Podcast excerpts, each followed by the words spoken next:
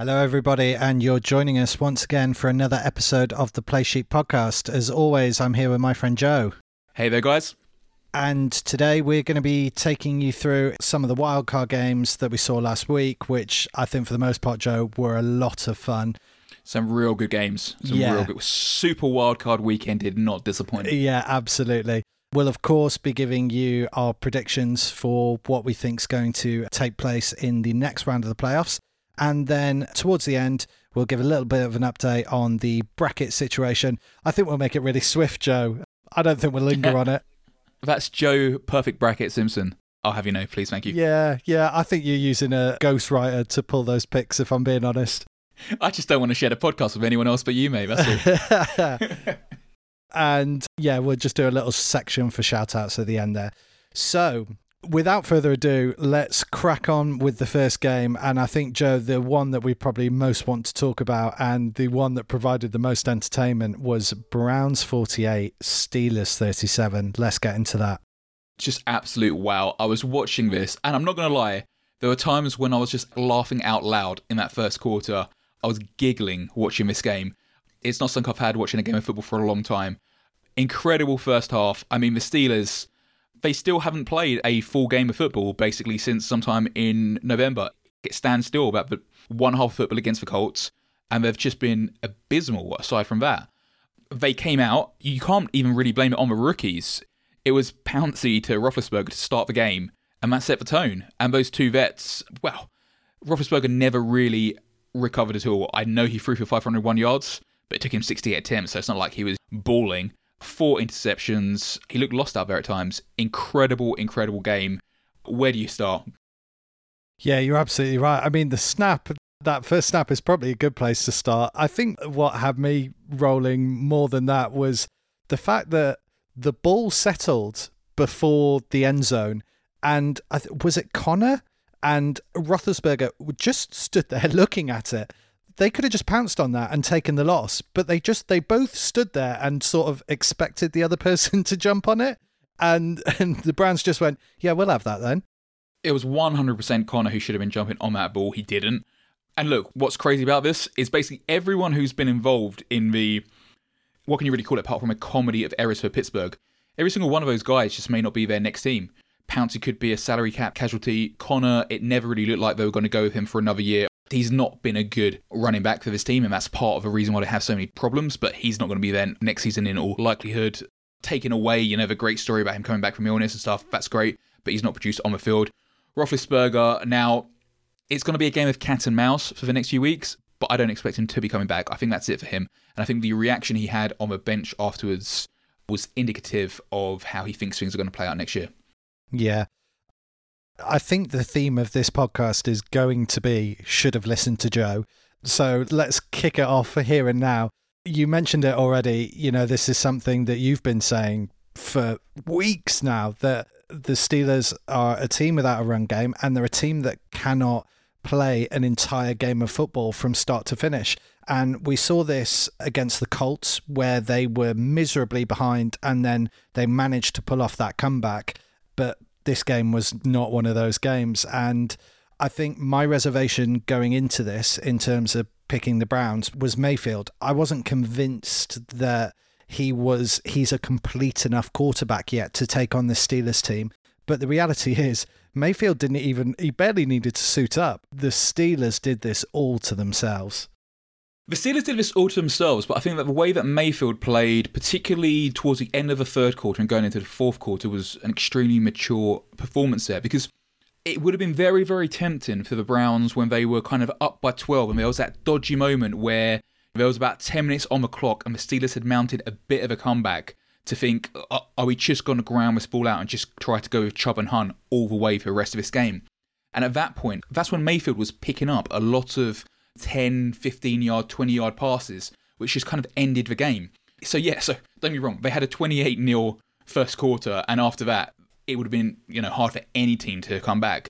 But I think that Mayfield, I think his performance towards the end there, extremely mature. That was my view on it. Hmm. And so I, I wouldn't belittle what he did there or say that he he didn't have to play his part. He played a great part. He did what he had to do.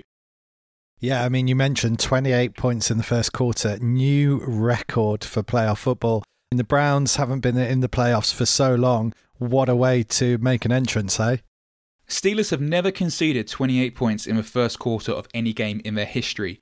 Ben Roethlisberger has never been beaten by the Cleveland Browns at home. He's been in the league for a long time, since 2004. Never lost to the Browns at home. I mean, the stars aligned for the Browns, but boy, they took their chance and they and they deserved every part of it. And you know what? I'm going to say this. I like to stay neutral, especially when your team's not in the playoffs. It's nice to be neutral. It's nice to just watch the football, not worry about your team getting beaten, and just enjoying the games. I was glad that Pittsburgh got beat. I'd probably go as far as saying right now, and I'm sure that the listeners who are Pittsburgh fans will maybe come at me and uh, and say different, but I'm going to go out there and say that the Pittsburgh Steelers are the most hated team in the National Football League right now, and it mainly comes down to their TikTok crew. I'm talking Juju, I'm talking Diontae, I'm talking Chase Claypool.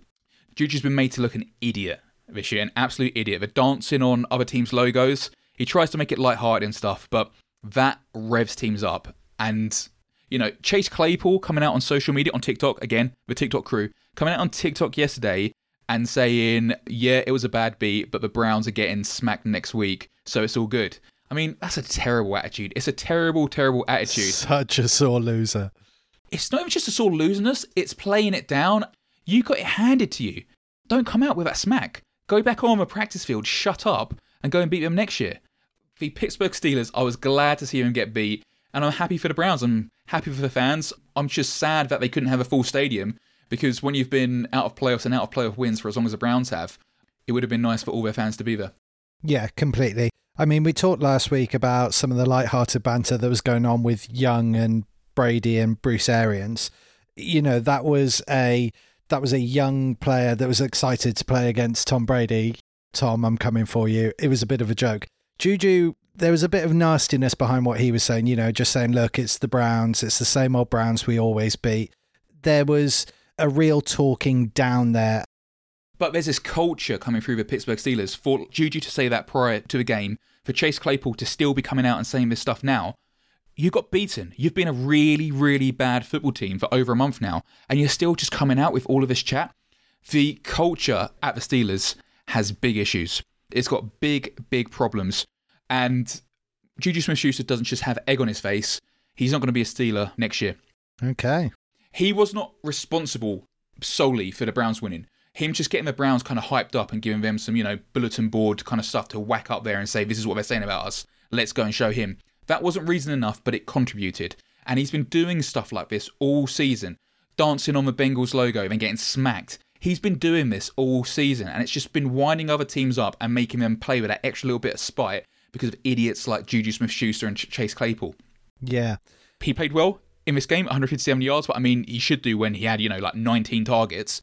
He's not been a good enough wide receiver one. The Steelers have other options. He's not playing in Pittsburgh next year. You can write that down. Yeah. And then more of the should have listened to Joe. You asked the question a while back now whether I thought Stefanski potential coach of the year. I wasn't convinced at the time. In fact, I was very high on Mike Tomlin. I think this game, and not just this game, but I think Stefanski, I know he wasn't the one calling the plays on the day, but this is all in the preparation of what he's been working on with the team all week and how he's brought the Browns from where they were to where they are now is massively impressive. And I would be very, very surprised if he doesn't take that accolade. It was a perfect match with the personnel that the Browns have, the system that he likes to install, like I said before, going out there with 12 and 22 packages, doing that kind of stuff. It's just a kind of match made in heaven, really. And he's really elevated this team. And I don't want to criticise players like Odell Beckham Jr. because it's unfair. He's not been playing, and who's to say that the Browns wouldn't have been even better with him on the field? But he's worked with what he's got there, and he's managed to install a culture where there, there isn't really that kind of superstar player there now. There's not that, you know, starred. Jarvis Landry had a great game, but he's not in that kind of elevated sphere that some other players in the league are. But they're a team, they're a team that's pulling to each other. They seem to like to be the underdog and they've really made it work. I think that the coaching at the Browns has been great this year. You know, he might not get coach of a year, he might not, but I think that he'd definitely be deserving if he does. Yeah. Right. So the Browns progress. They have to face the mighty Chiefs. How do we see this going down, Joe? Oh, it, so look, what will be important for the Browns, I think, is basically staying in it in the first the first half because as good as this team are, they are a team, and this, this, is, this is the same for a few teams. They're a team that plays better in front rather than chasing things. They've got some good players out there, you know, your Jarvis Landry's, your Higginses, Austin Hoopers, but they want to play with the personnel they like playing, 12 and 22. They like to run the ball, they like to ground and pound. If Kansas City go out there early, go two, three scores in front, it won't go back and they won't have a chance. If it's close going into the end of the third, then who knows? That said, I'm going to be honest. I like this Browns team. They did great against the Steelers. I just think that the Chiefs are on a different level, and uh, that's no disrespect to the Browns whatsoever. But I, I, I can't see this being any closer than Chiefs by ten. Yeah, I agree with a lot of those points. I think the Steelers did a lot of the damage themselves for the Browns. You make a very good point about the maturity of Mayfield and the game plan and the strategy that the Browns employed. I just don't think the Chiefs are going to give you the same opportunities that the Steelers did with their mistakes. So for that reason, I think Chiefs by 14. Yeah. And if there's one kind of criticism to the Browns game on Sunday, it, it just was that kind of dodgy moment, probably what? Uh, from the end of the second quarter through to the kind of middle of the third quarter, where the Steelers were basically scoring on every possession that they had, and the Browns had a series of three and outs. And the deficit there went from like 28 7 to 35 23. So they closed the gap there to about 12 points. And there was a shaky moment where it just seemed that the momentum had changed. And it seemed to be a bit of a confidence thing. So if the Browns are in front and playing well, they're in with a chance. But I think if Kansas City string together a couple of decent possessions, maybe get an early score, uh, I don't really see the Browns going back into. it. Yep, Okay, so then next, probably one of the most interesting games, not necessarily the most exciting, but certainly one with plenty to talk about, was the Rams 30, Seahawks 20. We'll continue the theme of should have listened to Joe. do, you, do you want to kick us off on this one? Look, I, I could have been wrong on this one, but uh, the way that I called it was that it would go like the first game. It could have gone like the first game, could have gone like the second game. This went like the first game, and basically the Rams defense was getting to Russell Wilson. And I mean, there were five sacks. There could have been a lot more because uh, you look at like the touchdown that Wilson scored going out to Metcalf. That could have very easily have been a sack had Wilson not been the quality of player that he is. So uh, the Rams got five sacks. It could have been ten. And the defense, the defense was all over him. Such a cliche. Defenses win championships. Defenses win wildcard weekends as well. Uh, I'm not sure I've called a single NFC matchup right all year, and this game was no exception. As you pointed out, the Seahawks O line might as well not have been on the field. The run defense was absolutely non existent. Did they have Drew Samia playing for them? it's the only way I can explain it, Joe, if, if he was on the field. I'm sure that there was Drew Samia in disguise out there. Like, it, it was a revolving door. And yeah. maybe you get like a little bit kind of complacent when you've got a quarterback like Russ Wilson who can get himself out of danger. But uh, the O line let them down badly. Massively. You know, the Rams moved the chains at will through their run game. And then when it was the Seahawks' turn on offense, uh, Wilson had about a second to get the ball out of his hands or he was eating a sack. It really was that one sided. And, and I think the kind of 30 20 scoreline maybe doesn't accurately reflect how one sided this game was. Yeah, it definitely felt less close. And I'm going to say as well, no disrespect to Goff, but the way that Wolford was moving the ball in the first couple of series, good, right? He was looking good. Yeah, he really was. And Wolford was was moving the ball down the field, got injured after six attempts. Goff came on, and then Goff had a couple of like three and outs, and it took Goff. I'd probably say until about the fourth quarter to kind of warm up and really start to, to like play. If Wolford had been on there playing at the level he was playing for those first two drives, it may not have been as close as what it was there. Yeah. But it, that doesn't really matter. Goff came on. He didn't do abysmal, but it, like I said, it just took him time to warm up. He he wasn't good in the first half. I want to talk about something briefly and get your view on it because I, I feel like it might be something that you're quite familiar with. But Metcalf's outburst that he wasn't seeing enough of the ball uh, might be something that you recognise from a Mr. Stefon Diggs in his Vikings days. And immediately after he kicked up a big fuss about not seeing the ball, you get the interception. Wilson forces the ball to him, it gets intercepted. And uh, I just sat there thinking, just shut up about not seeing enough of the ball and accept the flow of the game and help out when you're able to help out. These players that kick up a stink that they're not seeing the ball, it often just leads to something really bad happening. And I think on top of that, I don't know if this was the case, but part of me felt that a stadium that isn't full of fans, that big outburst is probably something that the Rams heard on their bench as well. And I don't know if Yeah. that played into the move for the interception, but if you know a player as good as Metcalf is complaining about not seeing enough of the ball, you're at least going to double down on your coverage of him to build on that frustration. And uh, to be honest, that interception was really quite pivotal at that point in the game.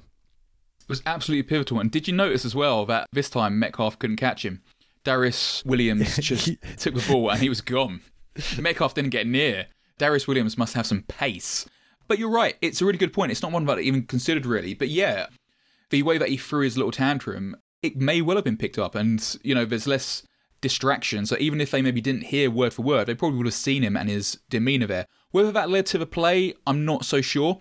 But certainly, if Russell Wilson felt obliged to maybe force it a little bit, you know, he's an experienced quarterback. He's not going to force it to anyone that he doesn't want to.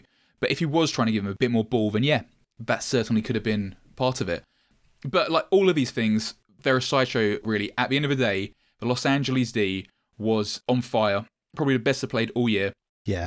The front four was just making it out like the O line wasn't there for the Seahawks. The secondary did what they had to do. I mean, John Johnson made a couple of really good plays, some pass breakups. Aaron Donald played like Aaron Donald, two sacks, two tackles for losses. Rams played really well, and they deserve it. And the Seahawks, there's this weakness in the Seahawks team. They are an unbalanced team, and uh, the media tried to build a narrative that the defense had got better over the last few weeks, that they were, you know, fired up, that the run game was back. There wasn't evidence for that, and that's why I thought that this would go like the first game. The defense wasn't better. Yeah, they might have played some weaker teams, and they might have not given up historically bad points, but they still weren't good. A question for you then. Yeah. Obviously, we saw Doug Pederson go this week. He he left on Monday. Do you think that the Seahawks' performance this season and especially in this game may lead to a firing somewhere, either for Pete Carroll or Brian Schottenheimer? Pete Carroll, no, because I think that Pete Carroll, in all truth, is basically untouchable. Schottenheimer is a bit of a weird one, really. He was OC at the Jets during the time that the Jets had been terrible. He was OC back in 2012, back when you had like Mike Pettine in the team, and Shotty back then was leading a bad O. I think that Shotty's a likable guy, but he doesn't seem to really get results. And this is a bad O. It's not balanced. It's just been Russ Wilson, really, that's been bailing them out for so long. Yeah, absolutely. Since recording this, Schottenheimer has indeed been fired. Great question, Charles. Thank you, Charles. And then the big news before we go into our prediction for Rams versus Green Bay is obviously Aaron Donald, Cooper Kupp, both injured in this match, along with Wolford and Edwards. Talk is that everyone is day to day, and the expectation is that they all could play. But I mean, I'd expect nothing less than cards close to your chest at this stage of postseason. Could have an impact. Yeah, with those three players there, I think you've got to assume maybe that, you know, two probably won't play. Maybe all three won't play. But I mean, Aaron Donald is a tough guy. He wouldn't miss any playoff football. While it was still as close kind of scoreline as it was, he was in a lot of pain. All right, he, he didn't break his ribs, but the way he plays, that position you play, like, you know, if you're a centre or something and he's coming into you, you just slap him in the ribs. And I know that sounds cynical, but that's what you're going to do. You don't need to hold him, you don't need to do anything illegal, but you block him in his ribs. And you'll soon see if he's 100%. And he won't be. So these are going to have big influences next week. And, you know, it's these injuries really, which I think are going to be not going to be the deciding factor because I think even a full strength Rams would struggle mightily against this Packers team. But they make me a lot more comfortable in saying that I think the Packers are going to win. Okay. Well, I was going to give you my prediction first, Joe, because I don't want any accusations that I'm uh, I'm copying you here. But here's my view on it. I'm nervous as hell. Oppressive pass rush, solid run game, we know that these are the Packers' kryptonite. The kryptonite, yeah. Yeah, but I think as much as I worry about that, I feel like I have to trust the talent. You know, Goff or Wolford are not Rodgers. Akers is not Jones. Kupp is not Adams. Nor is our O line as bad as the Seahawks. So I think for all of those reasons combined, I'm going to back my team, and I think Green Bay by 10. Interesting. The only thing I'm going to add to this is when Donald went off, it didn't seem like the Rams D line skipped a beat. Greg Gaines came on and, you know, he was getting pressure. And I know that's probably partly down to how bad the Seahawks O line was, but they have depth there. And so if Donald isn't there, yeah, that's a totemic, huge player gone for them, but it's not the end of the world. One smaller factor Rams play in a division where they mainly play against 4 3 defenses, so they'll be playing a 3 4 against Green Bay. So it's something different that they've got to prep for, something they're a little bit less used to, which will make defending a little bit harder for them. What I would expect to see, I would expect to see Goff, if Goff starts, eating up a lot more sacks. And I think that a Green Bay pass rush will get to Goff because he'll be playing against schemes he's less used to. I think of all of the divisional games this week, this is probably the one I'm most comfortable with and I'm going to go Packers by Packers by 17. Make a statement. Okay, I like. I, hey, I love to hear it. I hope you're right over me. I just think there's so many things here which are now going against the Rams. Just every factor when you look through it. But look, they've done well to beat the Seahawks. They've done well to get as far as they have. They can walk away with their head high after how they looked towards the start of the season. Absolutely. Next game, then, shall we move on to Ravens 20, Titans 13? I mean, Lamar Jackson won MVP in 2019. He's led his team to the playoffs three times, and finally, for the first time, he's got himself a playoff win. So good for him. Uh, yeah, and it's it's one of these things as well, which I think is so important because imagine had he not won that game. Oh, that would plague him. It's the lazy narratives that you get from media as well. I like to think that on this show, we try to have opinions that aren't based just on lazy narratives. But every media outlook forevermore, every single game will say, oh, yeah, he's played a good game in this game, but, you know, when it comes to playoff football at the end of the season, will we see playoff Lamar? And, and, all, and that's all you'd ever hear. Yeah. yeah it's, it's just all you would ever hear. So he, so he can put that to bed now, especially, you know, as it wasn't smooth sailing and the Ravens were, what, you know, 10 0 down after the first quarter things definitely weren't going their way. He managed to take the game by the scruff of the neck, and, and it was him as well. Yeah, you know, it was. yeah. long touchdown run he took things on his shoulders and when the team wasn't necessarily playing great, he elevated the team, which is the mark of a great quarterback. So I'm glad that they can just put that narrative to bed now, and that's not something that he'll have to, you know, deal with as much going forward. Yeah. As you mentioned, when the Titans raced off to a 10 nothing lead without a Henry touchdown, I got very nervous because this is something that we both said that both of these teams are two teams that don't like to chase. And when the Ravens went down to a passing touchdown, I thought, oh dear, are we about to see something here where the Ravens are going to crumble? But they couldn't contain Jackson's running for a large part of the game. I think you've got to give a lot of credit to the Ravens defense, who did a heroic job of containing and limiting Henry. And in fairness to the Titans, they did the same for the most part for the Ravens running backs, but just couldn't put a stop on Lamar himself. And the other thing that was really, really good to see was I think that the Ravens' game management towards the end of the game was exceptional. Lamar did a really good job of winding that clock down at the end. I mean, I feel like that final drive of his, they held on to it like four minutes or something.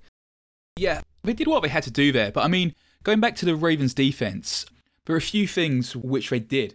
That first half, they were focusing on Henry and they were still allowing Tannehill to get away with a few passes that perhaps they shouldn't have done. They made the adjustments. They made the adjustments in game, and they kept doing what they were doing right, keeping Henry just absolutely tied up. But they worked out that passing game, and, and they basically took away everything, which is so hard to do there, really, because they could have easily have seen, hey, we're getting beaten by Tannehill through um, through the air here, concentrated more on the secondary, and then let Henry come into the game, which he's done so often. But they managed to balance both sides of this Titans team, which you, know, through most of the regular season, uh, very few teams have been able to do. Like, you know, most teams haven't been able to do. Some, some really great coaching there. And then on the offensive side, to talk about coaching as well, they were cynical in that second half, just targeting the weak links. The touchdown and big gains that Jackson was throwing, he was targeting players like Kalif Raymond, short cornerbacks who might be like nippy in speed but aren't perhaps the best coverage guys. And you you could just see this. They were just targeting those weaker players and it's having great effects. Really good result for this Ravens team, but look, they're going to have a big challenge this week. Yeah, absolutely. So, shall we move on to that game? Bills 27, Colts 24. This was the opening game of Wildcard Weekend, and it was what a game to watch, Joe. I mean, I was on the edge of my seat the whole time. Uh, I think both quarterbacks covered themselves in glory here, and it was a real shootout that went down to the wire. Yeah, really, really good game. As you say, both quarterbacks played well. Josh Allen have a better rating, but I mean, Phil Rivers didn't do anything terrible. I think Phil Rivers played well. I mean, when he had to, they were down by quite a bit, and then he produced two passing touchdowns back to back to get his team back in the game. He played a commendable game. And what I would say as well is that Phil Rivers was supported on the day by a better rushing attack as well. Taylor may not have had as huge a game as he had over the last few weeks, but he still had, you know, 78 yards on 21 carries. Hines chipped in with 75 yards on six carries, an average of over 10 yards a carry. You know, his he had his, you know, backs who were helping him there. It's very interesting you should say that because one of the points that I've noted down is the Colts did expose the Bills' run defense in this game, and I'm just wondering whether the Ravens can double down on that and potentially expose a weakness there because we know the Ravens are a very good run team. I mean, moving into the predictions from there, I don't know what to do here. I have Bills in my bracket on on the old competition Super Bowl challenge, and I have money on them as well. So I want them to win, but I really do think the Ravens could walk away with this one by being defensively solid and hurting the Bills in the run game. That being said, I suppose my surprise out of both of these games was that the Ravens only put up 20 points against a team that much worse teams have scored on for fun. And I think for that reason, I'm going to back the Bills because I think that the Bills will be able to outscore the Ravens, but I'm only backing the Bills by three. I think the Bills will outscore the Ravens as well. I'm going to be honest. I think the Bills will outscore the Ravens. I think that the Ravens showed a lot in this game. They won a close playoff game. They put some narratives to bed. They used Jackson like they used to use Jackson. Like, I mean, what? He had 130 odd yards. Yeah, and a touchdown. But I think that there's kind of there's kind of parts that the Bills can deal with. Now the Bills secondary has you know been something that's been criticised a little bit, the way this Ravens team are playing, I think that that weakness won't get as exposed.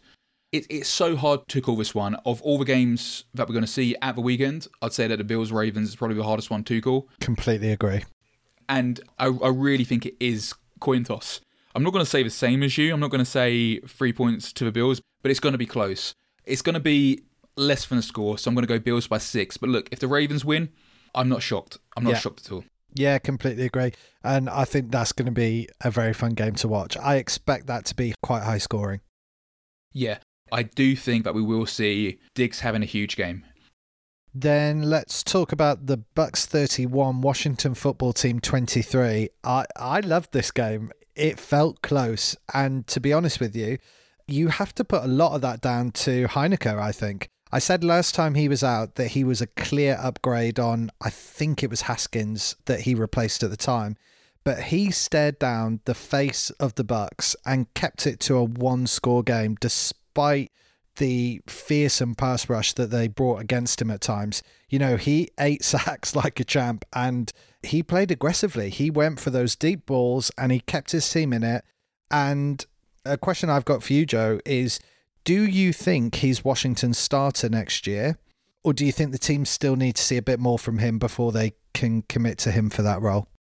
Well, first off, I just want to say that we were saying some things I got right last week. I think I belittled him a little bit and said that he wouldn't pose too much threat, having seen him be back up at the Vikings. So I was definitely wrong on that one. So my apologies to uh, Mr. Heinicke. Will he be starter next year? Uh, for the most part, I am going to say no, Charles.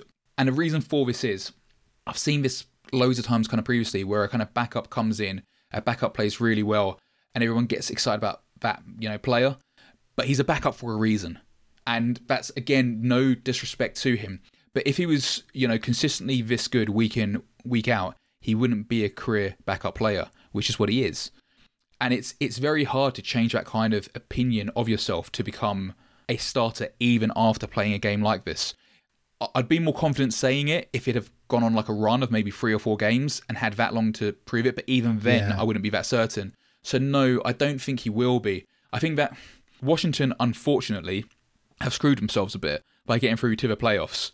You know, had had it been the Giants who got through, then the Giants would be picking what twenty first in the draft, which I think is where Washington are picking now, and have a harder pick. Whereas the Giants are going to be picking eleventh or around then. Now, if Washington were picking just outside the top ten, I think it would be feasible for them to go for a quarterback. You're obviously not getting Lawrence, you're not getting Fields, but there's other quarterbacks who are being touted who they could have possibly got.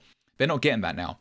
So I still think they will probably get a free agent quarterback, and there will be a few of them knocking around. And so no, so I don't think they will be going with Heinicke next year, which is unfortunate because he played a great game, but you don't become a starting quarterback overnight through one good performance, especially when you've been a career backup that long. Hmm. Yeah, good point. So no, look, most people had the Buccaneers down in their brackets, and there was a reason for that. And ultimately, Tom Brady playing in January, it is what it is. Yeah, yeah, because Tom Brady was very impressive in this game, despite you know the scoreline not being as one-sided as people thought it might be. He was, and Evans as well. When we spoke about him, that looked like a bad injury just over a week ago. But he came there, led the team in yardage, 119 yards on, t- on 10 targets. He did well. And Brown as well is chipping in. Brown is chipping in week in, week out. Another touchdown from him. And he came up with a couple of clutch plays there. So Antonio Brown definitely repaying some of the faith that the team and Tom Brady have had in him. Yeah. Right, and then we move on finally to our last game of the wild cards to discuss the Saints 21, the Bears 9. And Joe, I just think, thank God for Nickelodeon on this one. I was honestly, I was struggling to remain interested, which I know is a really bad thing to say, but the Bears offense was so flat. That Wims drop was massive for the Bears and potentially could have changed the look of the game. But even outside of that, Mitch wasn't great. He, he wasn't awful, but there was just nothing happening all night. And I appreciate that he was playing a good defense in the Saints, but 19 of 29 for 199 yards and a touchdown. It's just not playoff quality, is it? No, this game kind of makes things harder because aside from the Ravens Bills game, which we talked about, and it's going to be very close, the other game that I do have is really close this week, and I'm not sure how it's going to go either way, is Saints Bucks. And I don't really feel that we've seen the Saints at full gas here. I feel they went through the emotions a little bit. Thomas was fit, but he's still kind of like, you know, he's not played a full season. This was almost like a, a preseason game kind of for him, really. He was coming back into it, waking up a little bit. I think that this giant is yet to wake up. It would have been nice to see the Saints challenged a little bit more to kind of give us more of an indication how the Bucks game against them will go this week. But everything you said there against the Bears there, really, I can't disagree with at all. A couple of things. The Montgomery run game has returned to being terrible 31 yards off 12 carries. I was surprised they didn't go with Cordarrelle Patterson in the run game a little bit more. We've seen Cordarrelle Patterson run the ball at times this season and it's been very effective. And I don't know why they've gone away from that because David Montgomery isn't capable of leading this team as a bell cow. He's just not got that kind of consistency. So I think they should have gone for some different looks. And I think they only gave Cordarrelle Patterson one carry in the game. Would have liked to have seen him more. With Wims drop, as you say, was big. And I mean, Trubisky put that on a plate for him. There were rumours going into this game that had Trubisky not put in a long, deep playoff run, which, let's be honest, he was probably never going to do, they weren't going to retain him next year. So that might be the last time that we see Trubisky in a Bears shirt. Hey, more fool the Bears, Joe, because Trubisky was named the Nickelodeon valuable Nickelodeon player. MVP. So yeah. forevermore, he will be known as MVP winner Mitch Trubisky. Yeah, how many MVPs have you got, Patrick Mahomes? How many MVPs have you got, Aaron Rodgers? yeah, Came with a little trophy and everything. I saw it. I saw it. Um, and probably the highlight of a Nickelodeon broadcast of all those children at home was Cordarrelle Patterson dropping the F bomb like in a third Oh, quarter in stunning 8K HD, dropping the huge F bomb to the ref. Just as a small aside here, I think about the uh, Nickelodeon broadcast. I didn't watch it, or I've just seen clips, but all power to it. Like you know, if it gets kids more into sport with all the distractions that are out there, Absolutely great. so we've touched on it a little bit then. Bucks versus Saints. What are your thoughts on this? You go first this time. I'm going to go first this time. This I feel of all my predos is the one that's most likely to be my bracket breaker. So I'm nervous saying this, but I feel that the Saints have got the number of Tampa Bay. I think they're in Brady's head. The first game that these guys played, I mean, the Saints absolutely took the pants down of the Buccaneers and schooled them for the whole game. Like the first half was possession one, touchdown, position two, touchdown, position three, touchdown, possession four, they fumbled it, but then got it back and scored a touchdown. And they were constantly scoring on them. And I think that was without Thomas. And I think that was a game as well where Brees actually broke his ribs towards the end, but didn't realise till the week after. The Buccaneers will probably be better, of course they will, it's playoff football. But I just feel that this Saints team, everything is clicking at the right time now, and they haven't unleashed the beast properly yet. Michael Thomas had 73 yards, but there's more to come from him. The Saints by a score. Oh, I wish you hadn't said that, Joe. You've got you've got me twisting and turning here. I agree with you. I think it could be close. I think it's going to be on a knife edge. This was a matchup that I wasn't expecting because I called my brackets incorrectly. So I, I never got to the point where I thought who'd win out of Saints versus Bucks. So I've got Saints in my bracket and I'm not changing them because I want that score multiplier. But I've been thinking it and mulling it over and everything you said logically makes sense. The Saints have beaten the Bucks twice and not just snuck wins, properly beaten them twice. But I just think that the Saints looked a little bit flat uh, against the Bears, and I know the Bears have got a very good defense. But the Bucks are the number one run defense in the NFL, and I just think playoff Brady, if that defense can lock down Kamara, I think the Bucks could have enough to do them here. And so for that reason, I'm going to go Bucks by three. Okay, but they've had two chances to do it this season and they haven't. They have. You're absolutely right. Yeah. I'm going to be on the podcast next week saying the theme this week is Should I Listen to Joe? it's a rerun. I'm absolutely milking it because it's been the only kind of week where I've been right in most of the things I've said. And I've been wrong in a lot of stuff, but I'm going to milk it for all it's worth. It leads us nicely on to our next point, though. So just to finish off with, we're really pleased with everyone who's entered the bracket competition. Great to see so many entries. Great to see our listeners getting involved. I might be leading it right now, but I have the Saints as my Super Bowl winners. So if the Saints lose at the Bucks, then this bracket competition is wide open because my multipliers are destroyed. So don't give up. Change your teams if your teams got knocked out in the first round and stay involved. I think we've got to say a massive shout out to Karen G. Karen G, you missed the first game, but then went five out of five for the next game. So you're definitely right on my coattails there, along with I think Chris and Gav. Is that right, Charles? Yeah, absolutely. It's you at the top with a perfect bracket, then Karen G, as you mentioned, who's actually called everything correct, just missed that first game. Uh, who's on level pegging with both Chris and Gav, who also just got one wrong. So all of you are doing better than I am. I've got a lot of making up to do. And I just want to give a shout out to one of our listeners, Kenneth from Scotland. He got in touch with us via Instagram this weekend, shared some great photos that he had of the AT&T Stadium at Dallas. We had a bit of a chat with him about Dallas's season. It was really really great. So, you know, keep getting in touch. You can find us on Twitter, which is at Playsheet Sports. You can find us on Facebook, which is also Playsheet Sports. And you can find us on Instagram, which is at Playsheet Podcast. Of course, there's our website, playsheetpodcast.com.